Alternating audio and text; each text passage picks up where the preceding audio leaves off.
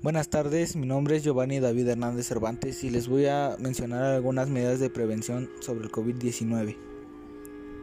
Todas las personas deberían lavarse las manos con frecuencia con agua y jabón por al menos 20 segundos, especialmente después de haber estado en un lugar público o después de sonarse la nariz, toser o estornudar. Evitar el contacto cercano con personas que están enfermas, incluso dentro de su casa. Mantenga distancia de otras personas fuera de su hogar. Cubrirse la boca y nariz con una cubierta de tela para la cara al estar rodeados de personas. Cubrirse la boca al toser y estornudar. Limpiar y desinfectar los objetos de la casa. Monitorear su salud. Bueno, esto fue todo. Gracias.